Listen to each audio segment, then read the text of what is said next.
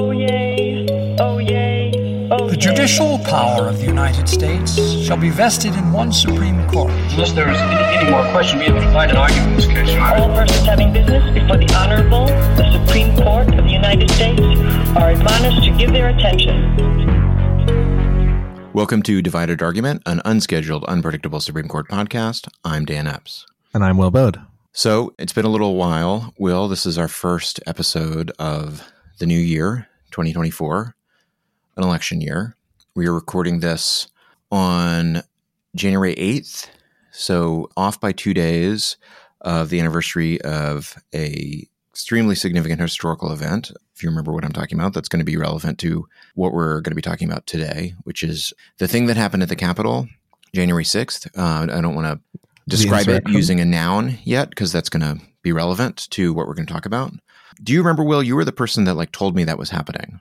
Uh, I don't remember that. I, I Yeah, remember I was. I was like in my office, not really paying attention to stuff, and I got a text from you, and I, and, and you were you were like extremely, you know, concerned about it. You were extremely uh, thought it was extremely bad. I, I mean, I believe I was watching the electoral count process at the time to see how when it when it happened, the feed cut out. well, yeah, I I- was know, not paying like- close attention. What happened? What happened to my Congress? Where did they go? Oh, the protesters have breached the Capitol. Yeah, and it was interesting because I, I feel like I don't remember the, our precise conversations, but I feel like maybe like before the election, I had sort of like expressed like general concern about what's going to happen, whether there be kind of a peaceful transfer of power. And- And I don't want to, you know, it's been a long time, so I don't want to uh, try to put words in your mouth, but I, I think that you were sort of like, it's going to be fine, don't worry, everything's going to be okay. And then if anything, like you were like more concerned about what was happening at the Capitol than I was, maybe because I had priced in the chance of something like this happening. I'm not sure. Yeah, that could be. I mean, I, it's been a long time, and I've done a lot of thinking about the sense. It's hard for me to reconstruct everything. I do remember. I do remember after the election, somebody, not a lawyer, uh, asking me, sort of, okay, is it? I think it was after the, you know, the newspapers called the election for Biden like a day later, uh, asking me, okay, so is this it? Are we, you know, is it settled? And I remember saying, well, you know, a funny thing is it's not really clear when it's settled. There's this day the electors are going to meet, and it'll be a lot more settled after that. And then there's this day the votes are counted in Congress. It'll be more settled after that. But really, until noon on January 20th, you know, it won't be totally settled. And then And I mean, by which you didn't mean to imply that that was a good thing. Um, just descriptively, just, that's yeah, yeah. just just keeping that Right. you know, possibility open. Okay, well, we're going to come back to that quite extensively today because I think we're going to finally give the people what they want, which is an episode about Section Three of the Fourteenth Amendment, on which you are, I think, can probably say one of the nation's leading co-experts. Is that fair? with my co-author Michael Stokes Paulsen. Yeah. Yeah. And there, there are, you know, other folks who've written about Section 3 uh, who might try to assert their own expertise. But uh, I think you all have written, at the very least, a very long article about Section 3 of the 14th Amendment. And certainly the most downloaded article on Section 3 of the 14th Amendment Uh-huh. at 100 plus downloads on SSRN and counting. Your argument, which you're going to walk us through a little bit today, but basically is, you know, there's a bunch of steps in the argument, but it is that Section 3 of the 14th Amendment disqualifies President Trump from assuming the presidency, among other things, has, you know, other meaning. Is it fair? Yes. Okay. Listeners at home can't see the video, but I said that and then you like made a weird face. Whenever you say something and then say, "Is that your view?" I usually am looking for a trap, but I think this time No, there's no were- trap here. There's no trap. I'm not. I'm not interested in trapping you because I think that this is, you know, this is your time to shine, right? To really kind of say a little bit more about your piece. You released your piece into the wild. I don't know, two months ago. I don't remember exactly when it was. August. Oh, has it been out there for that long? Okay, a while ago. Who can say when it was? And I think it's fair to say this has had a tremendous impact. Now, before we get too deep into it, though, should we like circle back to any Supreme Court news, or should we just go into this? I feel compelled to at least uh, apologize to the many, many, many listeners we have who wrote in about non-mutual defensive collateral estoppel. Possibly the most emailed about topic on the show since you and I forgot that Justice Brandeis is from Kentucky. I'll just say we had an interesting discussion about this in the last episode. Skipped over an important case called Blonder-Tongue Labs versus the University of Illinois Foundation, which discusses a form of offensive non mutual issue preclusion, like where one person has a patent and goes around trying to enforce it against a lot of people. It still has this idea that it's like the person who's litigating all the cases is the person things can be held against. It's still asymmetric, but it's important. Skipped over it, might have implied it didn't exist. Sorry about that exciting to know that that was like right in the wheelhouse of our of our listeners that that's the kind of thing that really gets people going. So, yeah i guess when we were recording it i didn't necessarily think that you were saying the broader thing that some people seem to think that you said.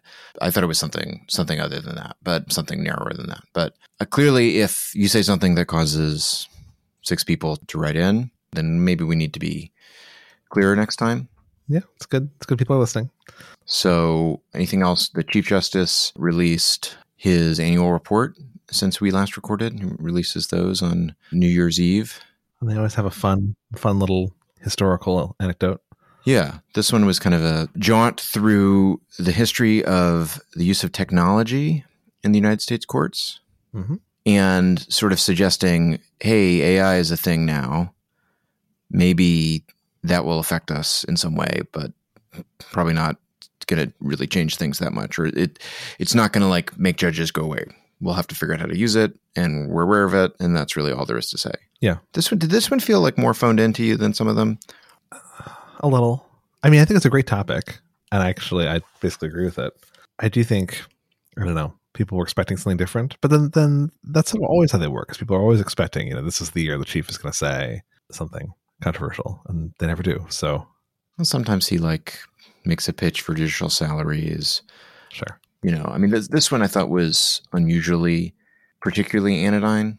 It kind of had a feel of, you know, gosh, it's mid December. I don't have a topic for these yet. What are people interested in? I don't know. AI, that's a thing, right?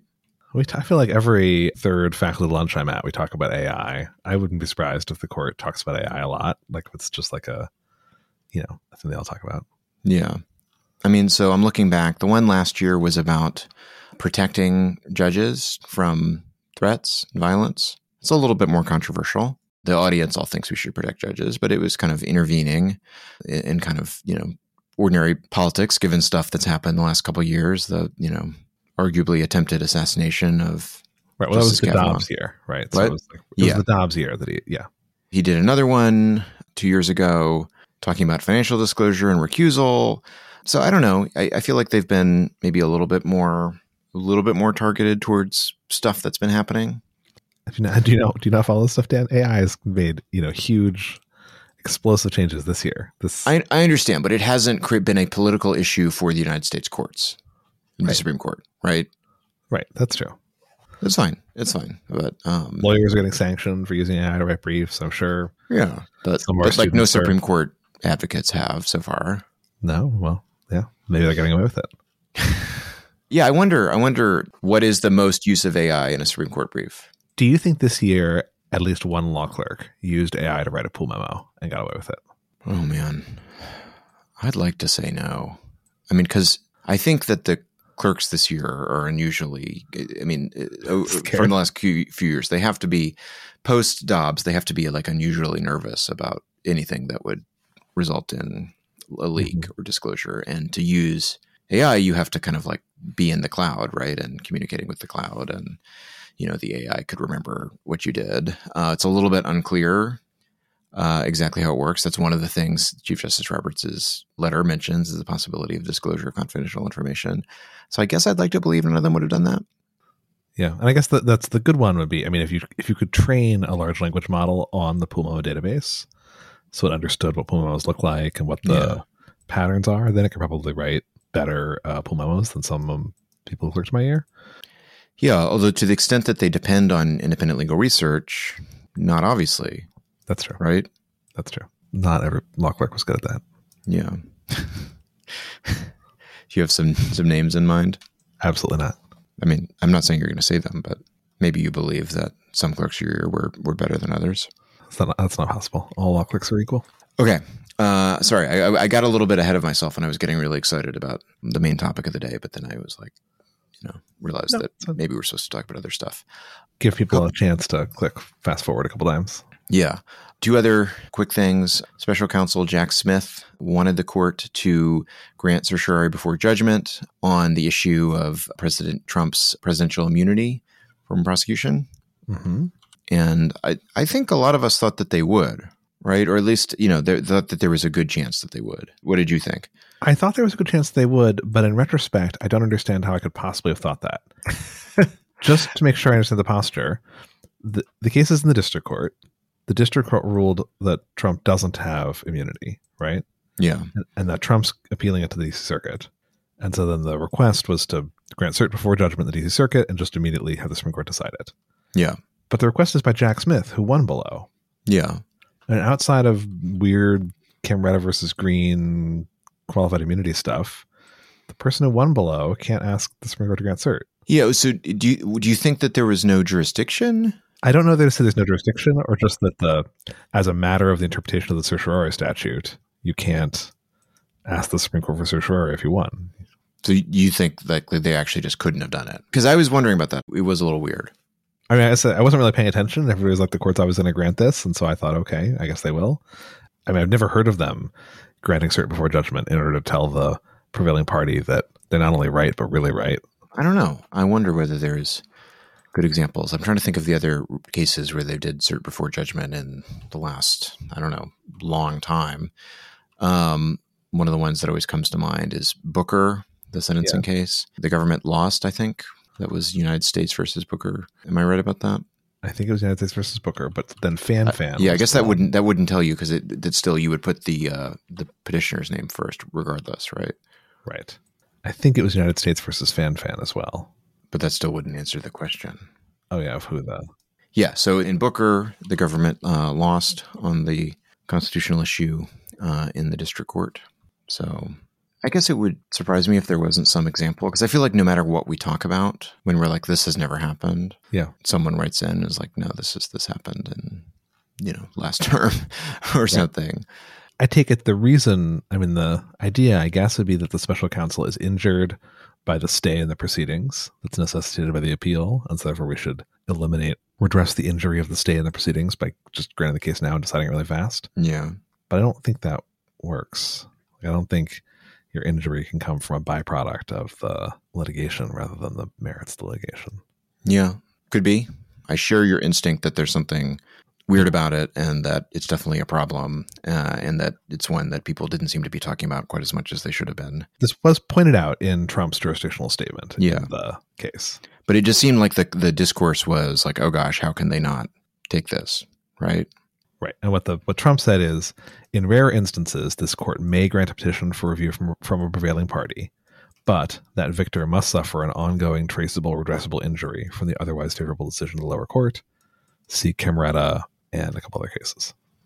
What else to talk about? The court is going to hear another abortion case. This one's a little Oh. bit more complicated. Well, this is the one about M- EMTALA, right? The emergency the emergency room statute that says emergency rooms have to treat have to stabilize people. Yeah, so this is one not directly about the kind of Roe versus Wade type constitutional issue, Dobbs constitutional issue, but instead about, you know, whether federal law conflicts with the state law of Idaho, which bars abortion, you know, absent some, you know, very stringent exceptions. And we're going to see what happens with that. That- A good chance that the immunity thing, the Trump immunity thing, still gets back to the court right? And so this may be a kind of another extremely high profile, spicy, contentious term for the justices. Yeah, I saw Steve Vladeck, at least on his Substack and maybe also on Twitter, suggest this might just be the biggest term ever, the biggest term in recent memory. Just the number of, you know, multiple gun cases, multiple abortion cases, multiple Trump cases, the number of sort of explosive Yeah. cases. Now, Haven't you oh, felt that way about like every term for the past like long time? Have felt that way about, you know, like I just feel like we've had big term, huge term after huge term. Yeah, well, certainly the, the Dobbs Bruen term, which also had West Virginia versus EPA and Kennedy versus Bremerton and other sort of like big cases, that, that one felt unusually big compared to even last term where, okay, they ended affirmative action and a few other things, but not as big a deal. Yeah. The term, you know, the article I wrote about the shadow docket was supposed to be the like foreword for the Supreme Court issue for a, a secondary law journal, the NYU Journal of Law and Liberty. And part of how I ended up writing up the shadow docket was I looked at the cases and I was like, there's weren't any big cases this year. I think the biggest case was Hobby Lobby, which was like not nothing, but it wasn't. And so I, I realized it's a convention of the genre to say this is the biggest term and all these big things happen. But the merits docket was pretty quiet. So let's let's look at the things people aren't paying attention to. Turned out that was a good move on your part. Got you some cites. Yeah. But might get some more cites for this article we're going to talk about. I don't know. I was wondering about this. You know, is this uh, your article, The Sweep and Force of Section 3, co authored with Michael Stokes Paulsen, whether this will end up being a highly cited article or not? Yeah. I mean, certainly it, it depends in part on whether, you know, the Supreme Court, which has now granted cert in this case coming out of Colorado, Colorado Supreme Court, uh, said that President Trump is barred by Section 3 of the 14th Amendment from assuming the presidency and thus can't be on the ballot. If the Supreme Court agrees with that, I mean, that's going to be one of the biggest Supreme Court cases of all time. That's got to at least enter your kind of top 10 most significant uh, cases right there well, if they do that. talk it through. I mean, we could talk it through. I'm actually sure. Let's say yes. It's really, I mean, a big deal, right? It, it's potentially a big deal. no, I'm saying if they disqualify Trump, that's uh, that's more than potentially a big deal. That is actually a big deal. Yes. I mean, well, they wouldn't be disqualifying Trump. The Constitution disqualifies Trump. If they if they say right. the state of Colorado right. is allowed to, yes, or not not just allowed. Like there, there's a way in which they decide it that just says he is not eligible for the presidency, right? Well, that, yeah, that's why I was I was having yeah. a little bit. Yeah. So like this is a case about the primary ballot. One thing you could yeah. say is states are in charge of Article Two elections. States, in fact, don't have to have elections, and so sure, just just as Colorado could just unilaterally allocate all its electoral votes for Joe Biden, they can uh, you know allocate all their electoral votes for anybody but Trump if they want to. You could you could resolve the case that way. I'm not saying they will, but you could. And and so that by extension, that would mean a state can impose whatever additional requirements it wants onto the presidency. Right. That would be the argument. Not, I doubt that's what they're going to say, but if they said that, I mean, that would still be a big deal, but it wouldn't necessarily be the same. I mean, historically, either way, it would be it would be important. But yeah, that's fair because in that universe, maybe maybe that ends up meaning that Trump is only on the is not on the ballot in relatively blue states. Colorado's not the bluest state, but bluish. But it also would mean that maybe they pull Biden off the ballot in Texas or other places. So one other thing I also wondered about this, uh, maybe this is getting ahead of us, is like Trump was impeached for some of the same conduct at the end of his term, and then the Senate didn't have the votes to convict, in part because a lot of senators thought that you know you couldn't impeach him once January twentieth had happened. Yep. But imagine or, they or, had or said that, whether they thought it or not. Fair enough. Yeah. But if they had impeached him, one of the things they, they could have presumably would have done is disqualify him from holding any future office under the United States. That's you know, the yeah. clause says that. So then, had they done that, had they done that faster, he'd presumably be disqualified from running again. You know, I kind of wondered, like, imagine that had happened, and imagine Trump tried to run again anyway, tried to run even though he's disqualified. Would we think that the court decisions keeping him off the ballot, just like enforcing the impeachment clause, were like the biggest thing ever, or anything like that? We might not that might just seem natural to us. Yeah. I mean, maybe just because there would be greater consensus, you know, legal well, consensus on the fact that that. Seth Barrett Tillman has written an article saying the president is not in office under the United States and therefore the president can't be disqualified yeah. under the impeachment clause. I assume the same yeah. Wave of people who believe that the president is not covered by Section yeah. 3 but also say that. Sure. But if there had been enough consensus in the Senate to do that, then presumably, maybe obviously things could change between now and then, but there might be greater legal consensus that that, that was legitimate and possible. Yeah, it's hard to know. Or it might be that all those senators would have been primaried. Yeah. It didn't take that many people. So it's just, it's just weird what what legal provisions we regard as kind of like intuitive and what legal provisions we regard as, you know, weird and radical. Yeah. something I've reflected a lot about a lot as this litigation has gone on. Yeah. But Okay, probably getting ahead of us. Yeah. yeah so I, I, guess I got a little ahead of ourselves uh, too. So maybe we should back up all the way to the beginning, and you could tell us what this provision is, and then we could kind of walk through the arguments that you made about it in your article, and then you know talk a little bit about how the Colorado Supreme Court what they did, and then you know what the arguments that are being made at the Supreme Court are. Okay. I'm going to try not to rehash too much of it because I'm still hoping to get the downloads to 200,000 for the end of this year. But Section 3 of the 14th Amendment says that no person shall be a senator or representative in Congress or elector of president and vice president or hold any office, civil or military, under the United States or under any state, who having previously taken an oath as a member of Congress or as an officer of the United States or as a member of any state legislature or as an executive or judicial officer of any state to support the Constitution of the United States shall have engaged in insurrection or rebellion against the same or given aid or comfort to the enemies thereof. That is, people who held some kind of office covered by the Constitution, who then engaged in insurrection or rebellion, can't hold office again. Obviously, at the time, directed at an important class of people who did that during the Civil War. And so Paulsen and I What was the article- cause of the Civil War?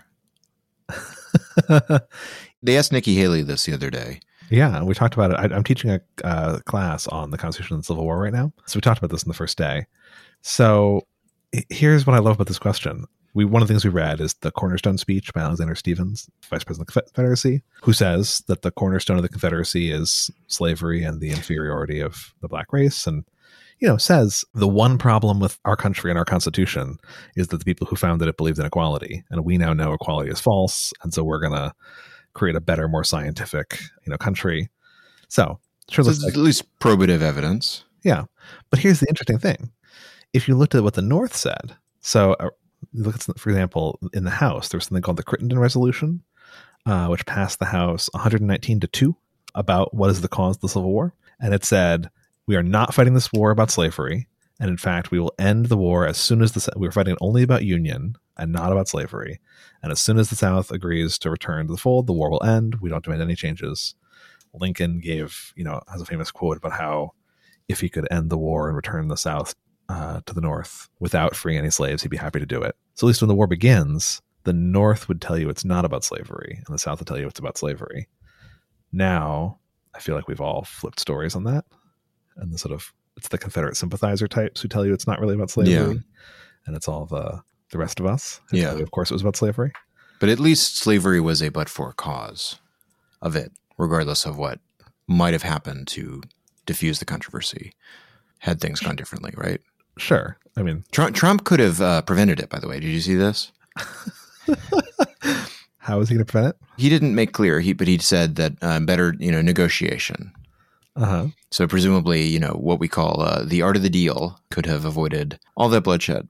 You want me to give you a sympathetic reconstruction of that? Yeah. Well, another but for cause of secession is the election of Abraham Lincoln. Right? The South decides once Lincoln is elected that the North cannot be trusted to keep to the various compromises they've been making. And so it's, you know, it's over.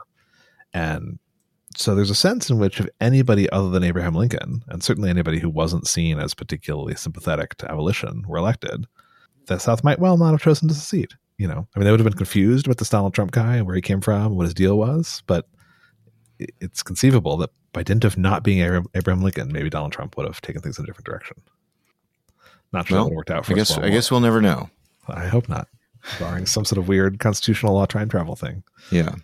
Okay. Well, Okay. that might be the most sympathetic you're going to be to President Trump in this episode, but we'll find out. Okay. I derailed us again. I'm probably going to do that a couple more times, but let's keep going. Okay. The upshot of the article we wrote is that Section 3 remains an enforceable part of the Constitution with important consequences. It is not just about the Civil War. So it's not only the insurrection or rebellion that was the Civil War, but future insurrection or rebellions. It is what we call self executing, meaning it just establishes a qualification for office, like the rule that Barack Obama can't run for more than two terms, the rule you have to be 35. Um, it does not violate the due process clause, the bill of attainder clause, or other constitutional provisions, and that the definition of insurrection and the definition of engage in are sufficiently sweeping that they include the conduct of President Trump both on and around January 6th, 2021, and that he engaged in insurrection and therefore can't hold office. Okay. So listeners might notice there's a lot of steps there. And to conclude that President Trump is ineligible, you have to kind of run the table on those, right? If Section 3 it's it might not still be in force, right? Maybe because it's was really just about the Civil War, or maybe because some things you, your article talks about this that Congress did afterwards kind of made it all go away, right? Right. That's one argument. If it's not self executing and requires Congress to do something to make someone ineligible, you lose. If it doesn't apply to the president, and so forth. And then, you know, still we'd have the question, even if we got all the way through the legal issues, we'd have, you know, an issue that's sort of a, a factual application of law to facts, which is what does Right. it mean for Trump in particular? So that's more or less right. I will say one claim we make in the in the paper that uh, got a lot of people very mad at us was the claim that Section Three, to the extent of a conflict with the First Amendment and free speech principles, Section Three prevails because it's the last in time. So far, all the courts to consider this case have concluded that that, that issue doesn't matter. That Trump's speech and conduct on January sixth isn't sufficiently protected by the First Amendment for it to matter. And they've disagreed with us about that point. So, for instance, we don't necessarily have to win on that point. And self executing is a little complicated because the context this case has come up in is in the context of state election law litigation. So there is some state statutory causes of action and the like. It's not it's not being brought up mm-hmm. in a totally self executing context. Yeah. Congress hasn't acted, but the posture that gets us here, uh, which maybe we'll just just bring in, is a lawsuit in Colorado about whether or not Donald Trump could be on the ballot as a matter of Colorado election law, right? And the claim is Colorado election law, as other states do, limits the ballot to qualified people. We don't want 31 year olds or foreign citizens or dogs on the ballot. And so if Donald Trump is disqualified, he shouldn't be on the ballot. The trial judge held a, a five day bench trial to determine whether or not the acts that took place on January 6th were an insurrection, and if so, whether or not Donald Trump participated in them, and so on. Concluded that January 6th was an insurrection, that Donald Trump engaged in it. But then at the last minute, the trial judge ruled in favor of Trump on the grounds that he was not covered by Section 3 because he was the president. And then it went to the Colorado Supreme Court, which ruled 4 to 3 that the trial court had been right about all the facts and right about everything other than the fact that the president uh, is covered by Section 3. Yeah. And a very long, to my eyes, very thorough and very clear opinion. Yeah. I think it's very good. Were there any important ways in which the court's analysis, you know, kind of differed from yours or sort of went through a different route? Or is it, did it seem like they were tracking your arguments pretty closely? Pretty closely. I think, other than the free speech issue, which I think is totally fine to put to one side, I found myself nodding a lot as I was reading through it. And then three dissents in that mm-hmm. case, a couple of them on state law stuff, and then kind of a, a lead dissent that's more about the constitutional issues. Is that is that right? Yes, that's right. Two two that are purely on state law issues, and one that's sort of on its face, mostly the self executing issue that states shouldn't be the one enforcing this, Congress should, but with a kind of due process thing fl- uh, thrown in that then in turn brings in some of the state law questions again. So it's a little it's a little bit it's got several different issues in it, but that's the only dissent that the Supreme Court, in a way, uh, will care about, assuming they're not going to review the Colorado Supreme Court's interpretation of state law. So that happens, and then we have some uh, petitions filed at the court. There's two different petitions. One is by uh, the Colorado State Republicans, right? They file a petition. Attorney there is Jay Sekulow, who's kind of a conservative media personality, uh, radio and television talk show host, uh, and also a lawyer. He had one of the earlier Trump cases, didn't he? Yeah, uh, Trump has gone through a lot of lawyers, and but yeah, he, he's not, you know, obviously not representing Trump here right now. Yes. That petition is filed a little earlier, Yes. and then the court, but the court doesn't grant that; it doesn't deny it. That one is just sitting there now. Is that right? Yes, correct. Okay. And instead, uh, we have a case, a petition filed by Trump, and uh, in a case that's now going to be called Trump versus Anderson. Yes. That one, I have a question about who the lawyer is there. That one, the counsel of record is a guy named David Warrington of the Dhillon Law Group in Alexandria. Not a lawyer I was familiar with, not a law firm I was familiar with. They may have been involved in some other stuff, but not one of the kind of famous Supreme Court advocates. But then there was a document filed in the other case, in the one filed by Sekulow, there was a document mm-hmm. by Trump saying they're not going to file a response there for, you know, technically, you know, they're technically respondents in that case. Doesn't matter. And then that was signed by Jonathan Mitchell, the kind of conservative mastermind He's also now listed on the docket of the Trump case. yeah. So the question is, you know, maybe he had a hand in writing the petition and just didn't make it onto the brief. Don't know. Maybe he's going to argue it now. Mm-hmm. I Don't know. right. I assume he's either been in the background all along or has now decided to join. Now this is made to the court, but I, I assume he's going to take the. Certainly, if if Trump is smart, he'll give Jonathan Mitchell a lot of control of the pen here. I did think that the petition, you know, uh, didn't blow me away, but I thought it was a pretty solid petition in terms of craftsmanship, Supreme Court advocacy. Yeah. Well, so You know. and at the petition, one interesting thing at the sort of at the nerdery, you know, the petition level, is the difference. So the Republican petition, because one question is, you know, what what questions presented do you ask, right? So the Republican petition asks three questions presented. One is the president subject to disqualification under Section three. Two is Section three self executing, and then three whether this violates the First Amendment rights of the political party, because this is taking place at the primary stage, and you could think that the primary has a right to send an insurrectionist to the polls if they want to. Maybe, maybe we could fight about it the general, but you know, if, the, if they want to be the insurrection party, maybe we can't stop them. Whereas Trump just posed one question presented: Did the Colorado Supreme Court err in ordering mm-hmm. President Trump excluded from the 2024 presidential primary ballot? Which lets them then bring in sort of any number of arguments they want to. It doesn't it doesn't lock them into just one. Which, given how many different arguments there are, is probably a smart a smart move because all they have to do is is get the court to bite on one of them. Yeah, and there was some interesting kind of back and forth on the QP because in the respondent's brief that's filed in the Trump case, the attorneys there, Jason Murray, who's a partner at a you know relatively small boutique uh, in Denver, former clerk for Justices, then Judge Gorsuch, and then Justice Sotomayor. Their approach in the in the, the brief in opposition is to say petitioner Donald Trump offers a single question presented which wrongly conflates at least seven discrete legal and factual issues in his petition. Properly framed, the questions are, and then they list seven things, which are you know some of those sub issues that you and I were just talking about. I, I wasn't sure about this choice. I, it just seemed like you know clearly all these issues are subsumed under the more broad issue of did the Supreme Court err? Did, did the Colorado Supreme Court err? I wasn't totally sure. You know, Why do that? yeah, I wasn't sure. Like, you know, first of all, I don't think that the, I don't. I mean, you can you can say that you disagree with the matter of style or any number of other things, but I don't think that like that QP didn't conflate or anything. It just said did they err, and there's could be like twelve different reasons why it erred, or any number of possible reasons. And so I don't know what I don't. I guess I, I don't totally understand what the strategy was here of showing that there's a bunch of different questions. Maybe just like making it more complicated. Now the I guess I, I called it the brief in opposition. That's not quite right because they agreed the court should grant cert, but obviously want the court to grant cert on only some of the issues. Well, and that's I, I think the reason to do it is to at least make it e- if the court ha- if the court wants to limit the questions presented, listing them out that way makes it a little easier for the court to do it because they could then say, "Cert is granted limited to questions one, two, and five in the response. Yeah. respondent's brief." Whereas if you don't spell it out for them, and they're going to have to write the questions for themselves, Yeah. that's you know so, Yeah. Yeah, that's fair. So I, you offer at least by doing that, you offer the court a chance to not Yeah. just put everything together.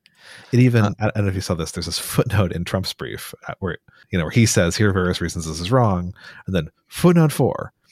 Finally, there are many other grounds for reversal, as many scholars have pointed, and then just string cites a bunch of newspaper articles. Yeah. Uh, Larry, Larry Lessig in Slate, Sam Moyn in the New York Times, John Harrison and Cybergosh in the Wall Street Journal, Kurt Lash on SSRN, Richard Epstein. So it's just Yeah. like we have to figure Incorporate by reference like the commentariat. A- anything anybody's come up with, we're going to put on the table. Yeah, I'm not sure if that works to preserve an argument, but what do I know? It, it does if they want it to, Dan. That's true. Anything does if they wanted to. Okay, so what should we say about this? What should we say about the uh, arguments that are being made? Trump's petition. hmm There's a, at least one interesting amicus brief we should talk about in a second, but we can get to that. But what struck you about uh, the petition, if anything? I guess let me let me throw one out on the table among many other things. There's the order of arguments, if that makes sense. Sure. So if you look at the table of contents for the petition, uh, first one is just about the cert standards. Then it says part two, disputed questions of presidential qualifications are reserved for Congress. Three section three is inapplicable. Then Trump did not engage in insurrection. Then the Colorado Supreme Court violated the electors clause by flouting state law, basically. And then at the end, section three cannot be used to deny President Trump access to the ballot.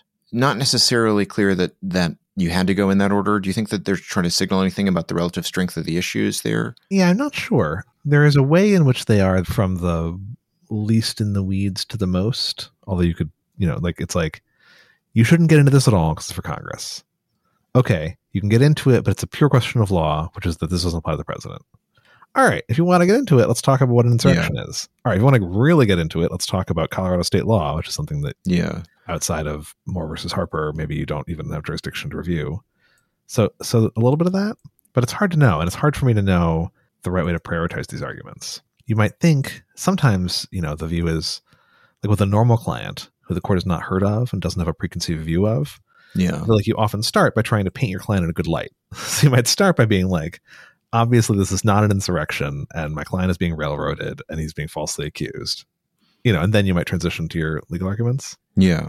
Here i take it that didn't seem like it was necessarily the way to go. What else to say about it? I, I want to get into some kind of prediction game in a minute but you know let's let's try to uh, flesh out the legal issues. And could, there's an amicus brief we could talk about but is there more at this point you know having confronted about these legal issues. Is there stuff out there, arguments being made that that you all hadn't fully anticipated, or stuff that's that's sort of getting more airtime than you would have expected? Well, those are two different questions. On the not anticipated, I mean, I hate to sound aloof and out of touch, but not really. Like I've actually just been struck over and over again by how many of the arguments are arguments that we anticipated and have an answer to, and maybe it doesn't persuade people, but uh, in general, I've, I've been struck by that. When we read our article, Kurt Lash, had not yet written his sort of piece on SSRN, which is a sort of walk through a detailed walk through the legislative history of Section Three. There were some legislative histories of Section Three done by, uh, especially Mark Graber, uh, who has sort of a book on this whole thing, um, and Gerard Magliocca had done a bunch of work on it. Um, and we, of course, you know, looked at it ourselves. But but that's the one sort of he, he introduces several new claims when Section Three was drafted that I mean, frankly, I don't think are accurate, but that you know, I hadn't fully anticipated that somebody was going to put those together exactly that way. And have those yeah. translated into heavy arguments in the briefing? So, one of the claims he makes is that there was an early draft of Section 3 that included the president, and then it was taken out. And in the paper, he's actually, I think, pretty careful not to claim that it was on purpose or even that we know why it was taken out. But somehow it has joined the stream with the argument that the president is not covered by Section 3, so that some people, like Steve Calabresi, now claim Congress deliberately took the president out of Section 3, which is, it's like even just descriptively not true. What happened is one guy had a proposal, a proposed statute that would have disqualified some people, including the, you know, from the presidency. And then later they wrote a constitutional amendment, which you could imagine is kind of based off of the earlier statute and is a little different. Anyway, so that, so it's joined stream a little bit with the like the president is not an officer thing. That argument, I think, is the one that I mean, we, as you know, I have been telling people for many years not to underestimate Seth Barrett Tillman, who's one of the sort of principal scholarly architects of this argument. And we devote, I don't know, 10 pages of our article to why we think the president is covered by Section 3, notwithstanding uh, Tillman's work and notwithstanding even the parts of it I agree with. But even so, I think it's been just uh, as a meme interesting to watch that argument spread I think that's the argument that some people thought this is never going anywhere. That's ridiculous. Of course, the president's an officer, but it's definitely become one of the front runners. Yeah, that's interesting. I mean, it, it always it strikes me as one of the kind of less normatively attractive arguments. Yeah, in, in the sense that, like, gosh, that would be dumb. Yeah. Right. If they had written this provision that, you know, disqualifies Jefferson Davis from being a senator, but not from being president. Yeah. Here's the thing I think is that if you don't understand the argument very much, if you understand it only at a high level, it feels like it matches this version of look, this is a national presidential election. Surely the people should decide this. Like yeah. everything else, even, you know, should Josh Hawley stay a senator, which I think he's not covered. Everything else sort of feels like, okay, that's a real question. I can imagine the courts deciding it. But the presidency is just such a big deal. Like it sort of feels like it merges with that argument a little bit. It, it ends up the argument is very technical. So the argument is that the president is an officer because the Constitution calls him an officer, and most people concede he's an officer under the United States, which means he can be disqualified under the impeachment clause, which means Jefferson Davis couldn't have been president.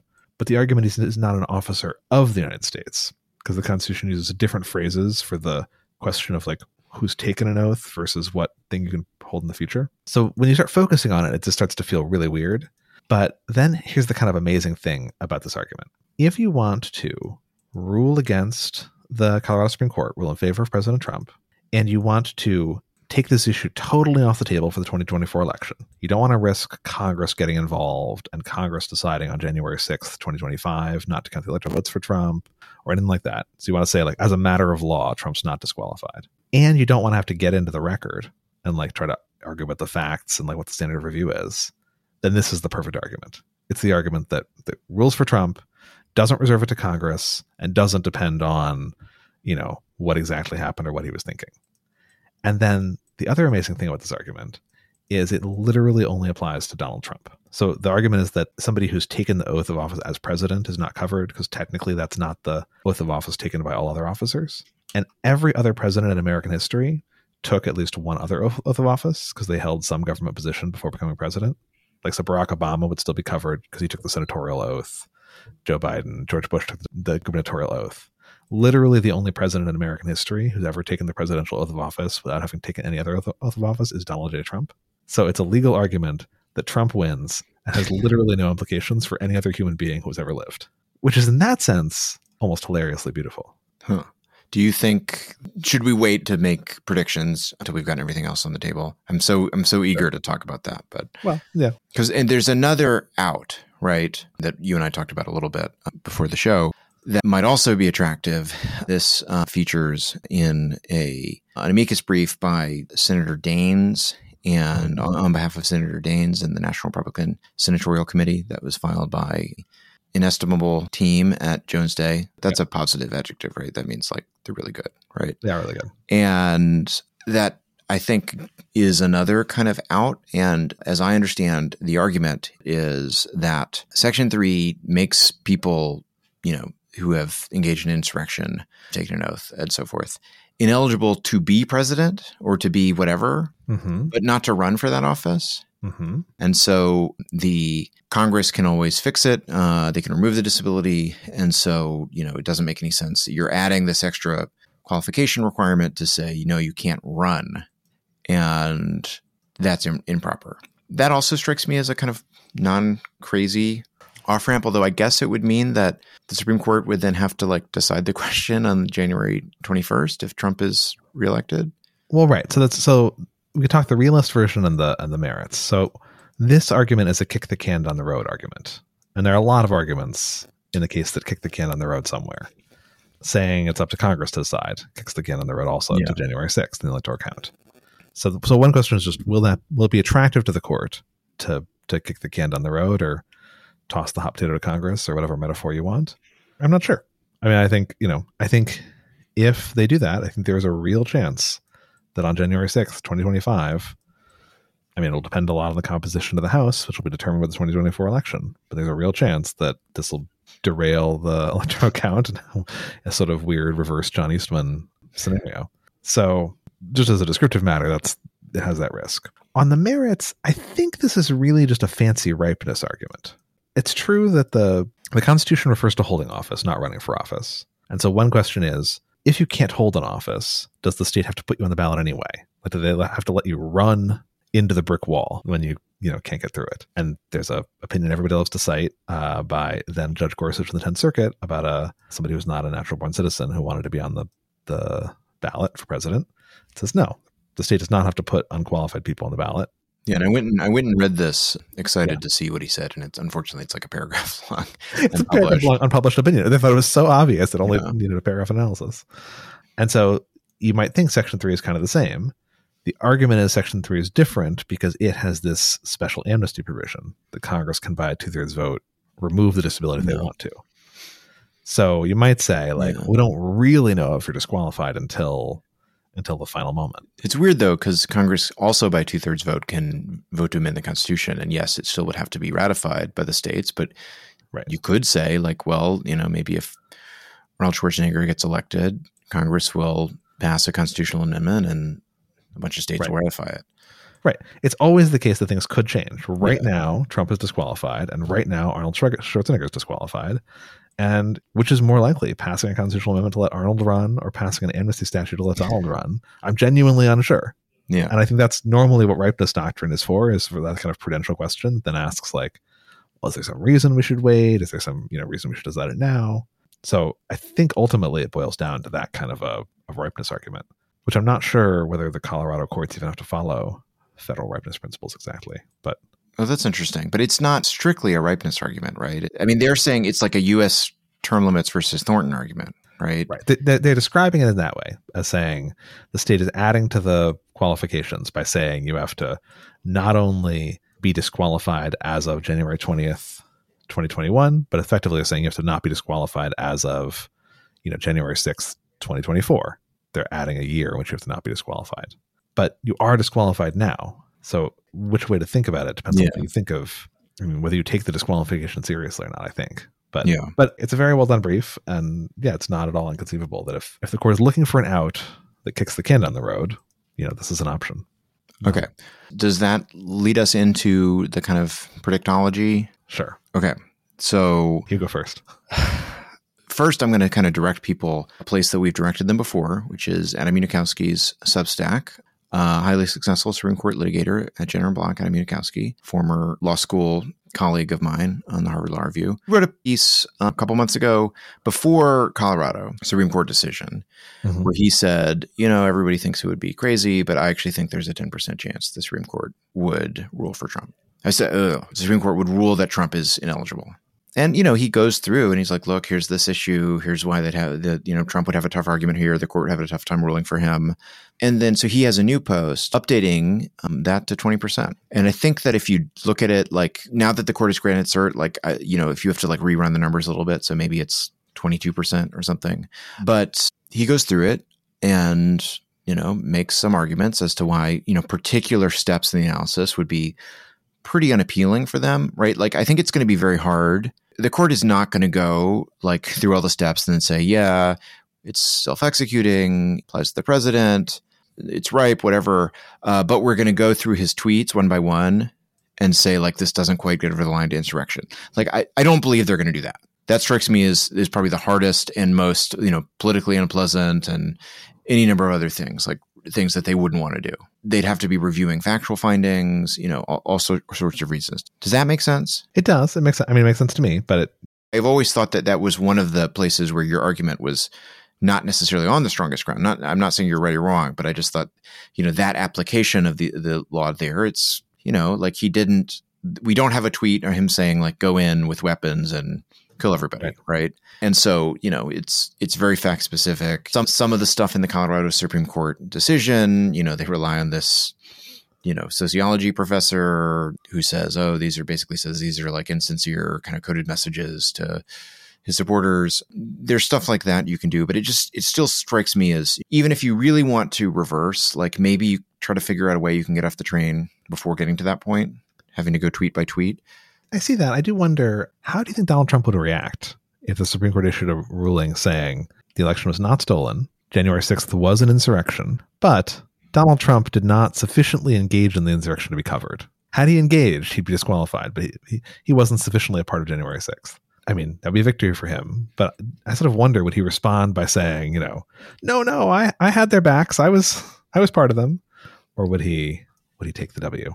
I think he would. My guess is the latter, but you know, he might still find some grievance. But I mean, I think that you know, the bottom line would be what matters there, right? Right. He's eligible for the presidency. yeah just I, I mean it also the other problem with reversing on that kind of ground is that trump had the opportunity to put forward a lot of evidence he didn't avail himself of in trial court you know most obviously he could have taken the stand he could have taken the stand taken the oath and credibly testified that this is not what he wanted to happen and that when he learned that people were engaging in an insurrection he was horrified and wanted nothing to do with it and tried to stop it and was upset by it and all that stuff and i think had he you know, Marjorie Taylor Greene did this uh, in Georgia when she was challenged and convinced the hearing officer that she was not part of the insurrection. And I think had Trump done that, you know, he'd be on much stronger ground on that. Yeah. Well, who knows? Like, who knows what his testimony would have been like? Okay, so uh, I guess my instinct is it's not zero. The Supreme Court is always capable of surprising us.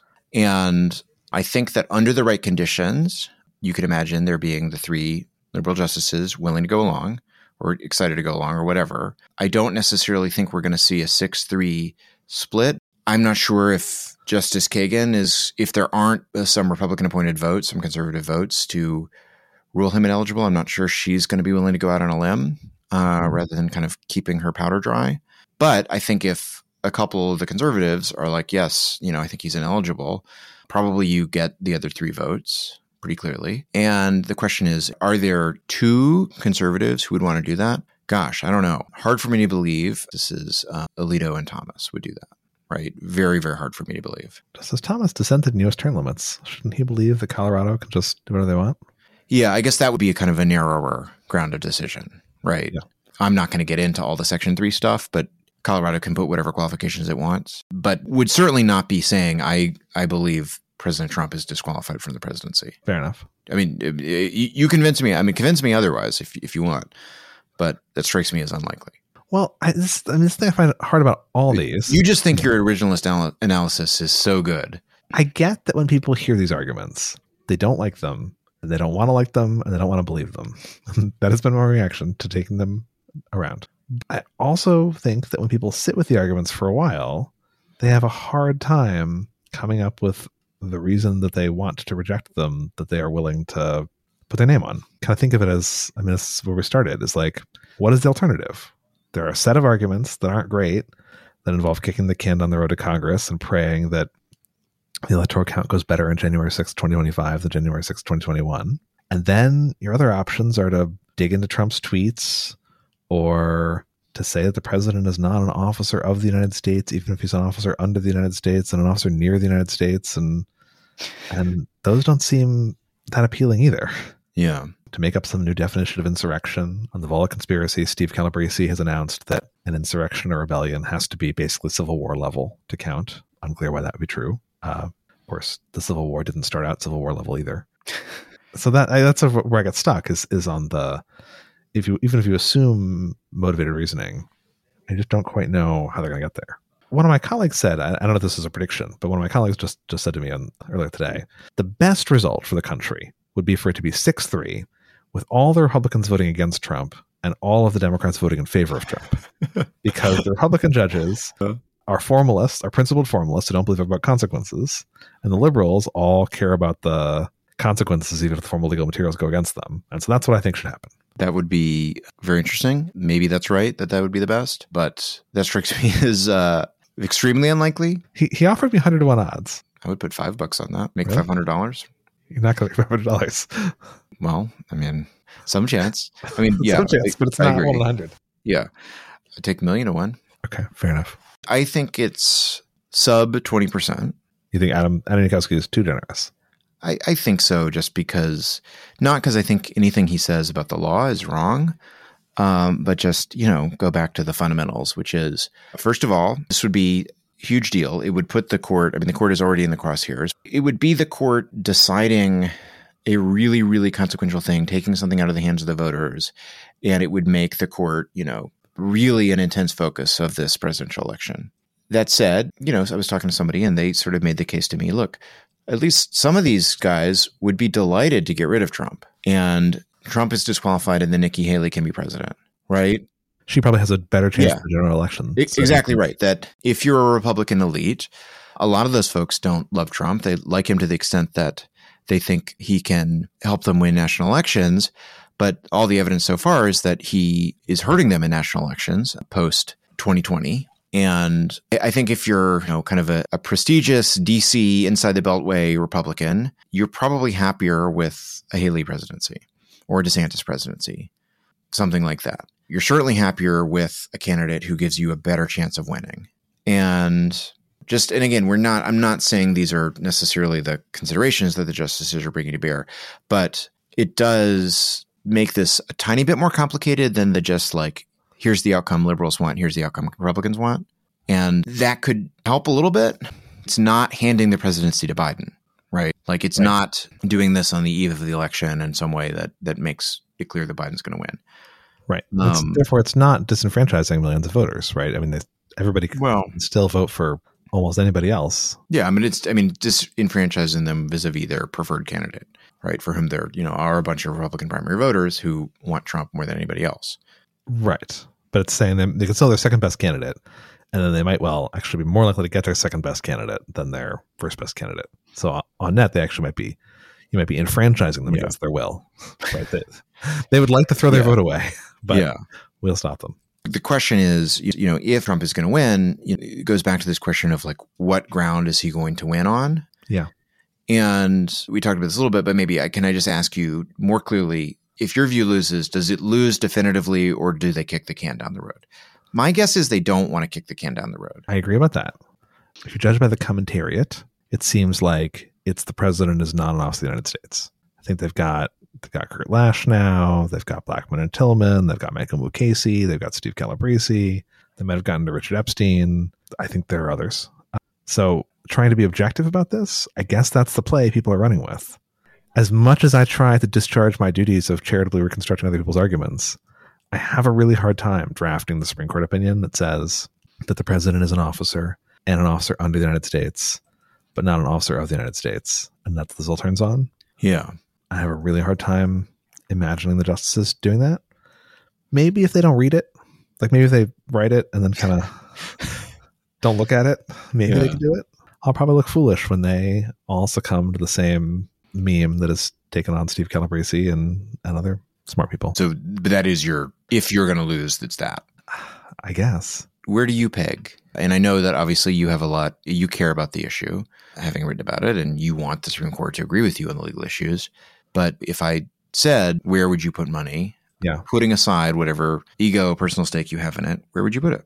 I mean, look, it's hard to put that aside. Again, I guess if I'm objective, I have to assume that you and Adam Unikowsky know the odds better than I do. But I guess this is again where I, I say with it, it sort of depends on also maybe on how the litigation unfolds. Maybe we can check in about that because I feel like there's this interesting problem about the timing of the case, which is the longer it takes. If you if you wanted to disqualify, if you wanted to say that Trump is disqualified, you know, you should do it yesterday because the primary season is unfolding and you know the more time people have to to pick among the eligible candidates, the better. And so the longer you let this go on, the harder it is to unwind, right?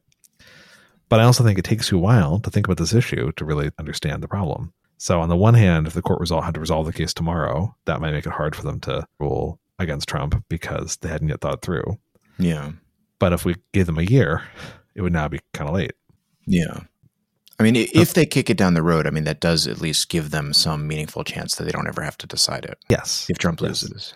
Well, sure. Or if or if Trump wins, but the the House election turns out such that they're deadlocked on, or the Republicans win enough votes in the House and the Senate that they can control the electoral count to make sure that But maybe nobody has standing. But I mean, wouldn't there still be a? I think we can just stipulate there's not going to be enough votes to remove the disability, right? R- right. It depends on the kick the can rationale. If they say something like only Congress gets to decide, Yeah, which comes in a political question flavor and a non-self-executing flavor, yeah, or if they say some version of the Jones Day argument, which again might might boil down to only Congress can decide, then they might be rolling the dice on what happens on January sixth. yeah.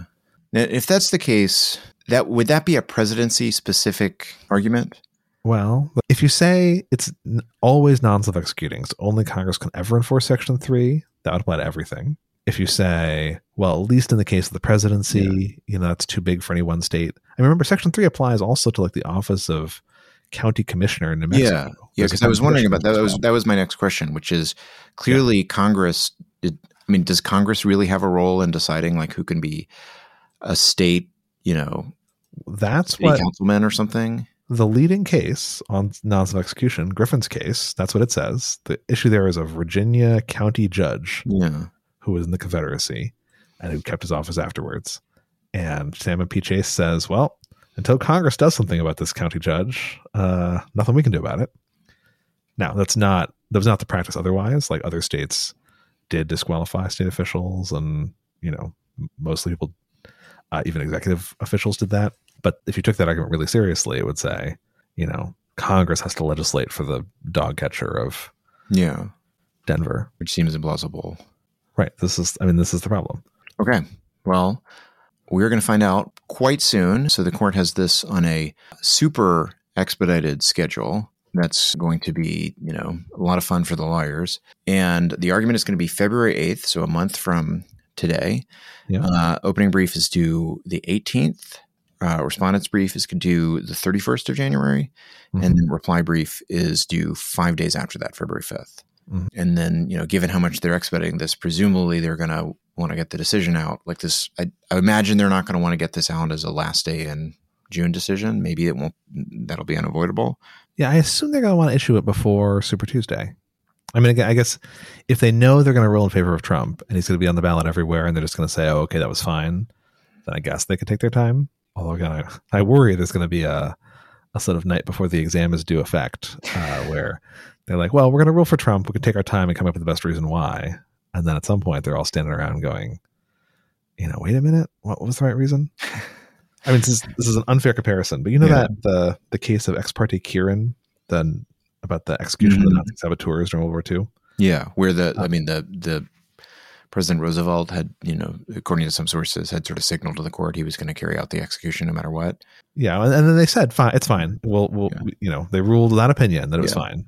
And then, and then I think people uncovered this, like, you know, when it came to the drafting later, some of them had regrets. Yeah. They're like, it's not obvious this is the right, the right side, but too Yeah. late now. All right. Anything else you want to say about this? This, this is your moment. It's You have not. You have not been. You know, interestingly, you have not been all over the media with this. You've kind of let your article speak for itself. Yeah, I, I mean, I've, I've appeared on, I've been, I've been, I've been appearing on Akhil Amar's podcast a lot. Yeah, but you uh, you haven't done. You know, Fox News, MSNBC. No, no, I haven't done those things. I'm sort of leaning against filing an amicus brief. I guess I'm curious, like what you would say in that that you haven't said in your article. There are arguments that are specific to this precise procedural posture that that didn't come up in your argument article, which is a more general set of claims. Right. I mean, look, yeah, we could get into the the details of Colorado law or the, you know, based on the factual findings and, and things like Yeah. that. I guess But- uh, we didn't really talk about uh, in the proceeding. We didn't really talk about the argument about is Colorado law like did the court like so radically misinterpret Colorado law as to make it a federal constitutional issue. Sure. I think the argument for that is fairly weak. That was Um, my instinct. I, I didn't get deep into the statutory structure, but it struck me as as relatively you know not so clear as to get over that threshold.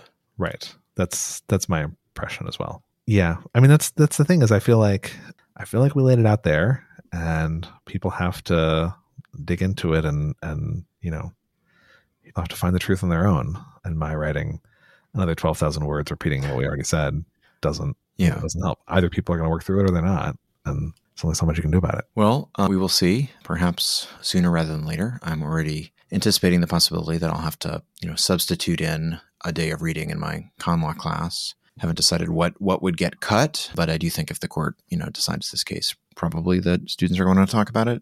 certainly, certainly, if they say he's disqualified, uh, I would feel some obligation to teach it. So let's see. Yeah, we'll find out.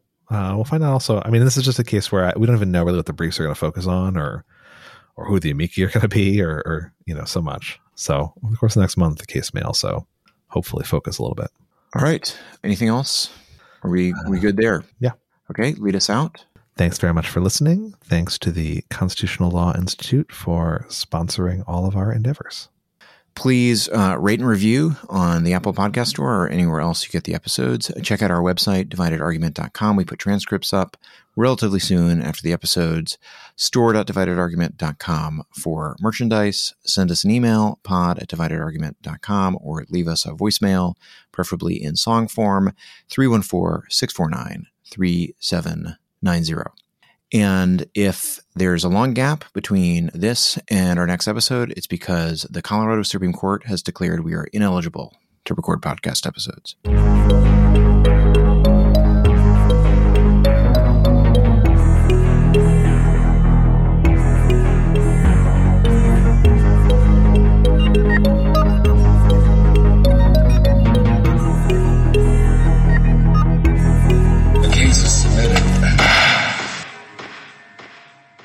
So, Will, I thought we'd sneak in an after show. I'm not sure how many people keep listening after the closeout music or saw that there's a little bit of time left, but a little bit of a, a fun thing for everybody. We got a submission from Joel Fulton, uh, who is the the famed uh, submitter of of the first song.